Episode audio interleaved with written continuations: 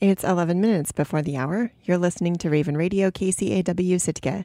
Today is Friday, June 17th, 2022. I'm Brooke Schaefer, and this is Raven News.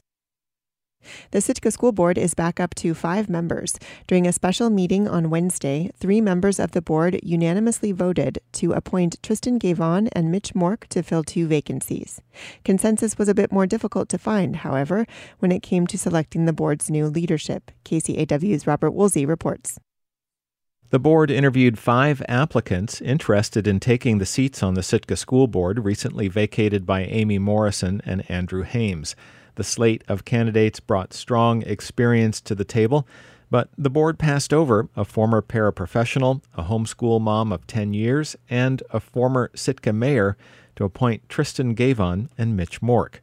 During his interview, Guevin, a former Sitka assembly member, said that education and public policy were two of the major interests in his life. You know, for me, public education is so fundamental to our society, and you know, both in terms of, I think, you know, uh, a functioning democracy, but also that element of egalitarianism that the United States represent. That you know, everybody, no matter kind of what circumstances you're born into, you have the same opportunity as everybody else. And I think, in my mind, education is the thing that is most important to guaranteeing that. Guevin brought an extensive resume of roles he's held within the community involving work for the tribe, the Sitka Native Education Program, the university, and the Sitka Fine Arts Camp.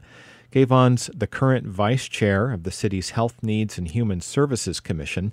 In response to the board's question about the role of school board members, Guevin made it clear that it was not to interfere in the classroom. You know, you're at that high level you don't want to get into the details. The you know administration, teachers, staff, they know what they're doing. They're they're experts in this. They spend you know 40 plus hours of their their week doing this. And as school board members or as elected officials, we're not spending that kind of time. We don't have that level of expertise or you know kind of that level of involvement.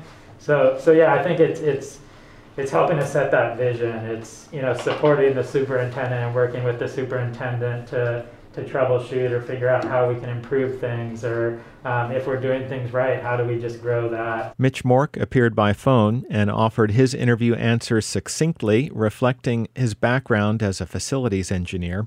In his career, he said he had worked on projects worth $200 million and found significant savings by challenging assumptions. I dig into the details and I challenge assumptions and come up with middle ground ideas generally about how I work. Mork said he loved kids and currently volunteered teaching math at Keet Gooshi Héen, where one of his children attends. His other child is at Blatchley. Mork also coaches youth sports. He said he is a believer in teamwork. I don't claim to be the best communicator, but uh, again, collaboration, that's what I've spent the last 12, 15 years doing, working on teams, plans, decisions, policies. That's my answer. Both Guevin and Mork were nominated in motions by Todd Gibler and supported by Paul Rioux and Blossom Teal Olson. Rioux said he was looking for a candidate to fill the shoes of Andrew Hames, who had represented the board in the district's strategic planning. Since Guevin had also participated in the process, Rioux thought he was a good fit. Blossom Teal Olson said that in particular she was looking for an applicant who had gone through the Sitka school system, and Mork fit the bill. Both applicants were appointed unanimously. Since he wasn't physically present, Mitch Mork could not be sworn in immediately. Only Guevin took the oath, and once seated, the board elected officers by secret ballot. After one tie, Blossom Teal Olson was elected president of the board on the second ballot, after three ties, Todd Gibler was elected vice president on the fourth ballot. Paul Rioux was elected secretary on the first ballot. Reporting in Sitka, I'm Robert Woolsey. Appointees Tristan Guevin and Mitch Mork will serve until the Sitka municipal election in October, when voters will elect candidates to fill the seats, as well as the seat currently held by Paul Rioux. Both Guevin and Mork said they would run for their seats in October. Rioux has not yet declared. Candidate filing for school board and assembly opens July 18th and closes August 5th. The city of Sitka is raising the bar for closing Lincoln Street. Since the beginning of the summer cruise season, the city has been closing the street to through traffic on days when 3,000 or more cruise passengers are in town. Beginning next week, the threshold will increase to 4,000. At the Sitka Assembly meeting on Tuesday, Municipal Administrator John Leach said one reason for the change was to accommodate downtown banks. We talked a lot about the banks. That was a big issue and the drive throughs. And we didn't feel at this point that uh, compressing the hours was really going to help the banks much at all. And compressing the morning hours is tough because we'd still have to clear all the, the cars off the street. So, uh, best we could do is maybe shorten it an hour in the afternoon. But again, we didn't think that gained much. So, changing that threshold, what that does is it removes seven planned closures between next week and the end of the season. Leach said that meant Lincoln Street would remain open every Friday and Saturday through the months of July and August. He added that if the change goes smoothly, the city may consider raising the threshold again later in the summer. A Coast Guard crew from Valdez came to the aid of stranded boaters on Tuesday, about 80 miles west of Yakutat.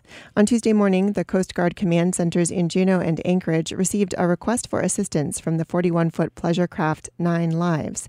According to a press release, three passengers on the boat reported engine issues and contaminated fuel had disabled the vessel. The crew stayed in touch with Coast Guard command centers until the Coast Guard cutter Liberty responded to the scene and towed the boat to the Hinchinbrook entrance just just west of Cordova. 27 Sitkans and one non resident tested positive for the coronavirus last week in Sitka, as reported by the Alaska Department of Health and Social Services. The new cases were reported between June 8th and June 14th. For the last month, the community's case rate has been hovering around the mid 20s most weeks. On Thursday, the Centers for Disease Control and Prevention reported that Sitka's community COVID rate remained at medium, meaning no new hospitalizations had been reported. Since the pandemic began nearly two and a half years ago, Sitka has reported 2,872 coronavirus cases, 29 hospitalizations, and six deaths. Wrangell's local government has signed off on the purchase of the community's former mill site, a deepwater industrial site out the highway. As KSTK's Sage Smiley reports, local officials say they see the purchase as an opportunity to build Wrangell's economy by encouraging investment. Six miles down Wrangell's winding coastal highway, the former center of the local economy sits mostly empty, save for a few buildings, scrap metal, and a growth of alders. But Wrangell's officials believe the 39 acre former Wrangell mill site has economic potential. On June 14th, Wrangell's Assembly unanimously approved spending $2.5 million to purchase the property. Wrangell's local government has floated a number of ideas for what might be done with the site, ranging from a second community marine haul out center to a possible site for larger ship tourism to a mariculture center. Other former mill sites around Southeast have been redeveloped in a number of ways. Ketchikan's former pulp mill site pivoted from timber to tourism and is now a cruise ship dock. Sitka's former mill site became a deepwater port and industrial park. Local paper The Wrangell Sentinel reports the initial timeline of approving the mill property purchase was delayed by a lien on the property. There was a contract dispute between the property owner and a contractor conducting scrap metal recycling at the site. At the meeting when the assembly approved the purchase, borough manager Jeff Good explained that a deal had been worked out, where part of the money from the purchase will go into a trust, which will be disputed between the contractor and former property owner. Mayor Steve Prysunka clarified. So basically, the lien amount will be put in a trust separate from the sale. Correct. The, we will get full title to the property, clear of any liens. Correct. And um, and then that they'll they'll battle over that trust, and we won't have any involvement in that at all. Correct. The mill property purchase has faced some opposition from residents. Wayne Kerr said he disagreed with taking the mill property off city tax rolls, and he'd rather the local government give purchase money back to Wrangell residents. On this mill property, why don't you take that mill or money instead of buying that mill? Nobody knows what's going on with it yet, except it's probably full of uh, transmission fluid and stuff, maybe dead bodies under it and take that money and dole it out to people like me. And, you know, I, I wouldn't mind getting a check for $2,000 every couple of months. Sure. Prysunka explained that the borough's intention isn't to hold on to the property. He said they want to help private enterprise to access the property and be able to utilize that property and to um, uh, generate commerce out there and to use it in a way that that uh, is brings economic benefit and to the community. Uh, it's one of the last remaining deep water ports in southeast Alaska. It's highly valuable and it's being underutilized. Um, so there's there's a huge benefit uh, to us being able to have some site control and help determine what happens there, um, and uh, get this thing cooking along and get some some stuff happening. Wrangell's local government made previous attempts to purchase the former mill site starting in the mid 2010s. Borough manager Jeff Good says if all goes according to plan, the borough will close on the property June 20th. In Wrangell, I'm Sage Smiley. I'm Brooke Schaefer, and this has been Raven News. And now taking a look at the weather for Sitka for today, Friday, June 17th, 2022. Today, cooler, mostly clear, highs in the lower 60s, west winds 10 to 15 miles per hour. Tonight, partly cloudy, lows in the upper 40s, northwest winds 10 to 15 miles per hour. You're tuned into your community radio station, Raven Radio, KCAW in Sitka. Good morning.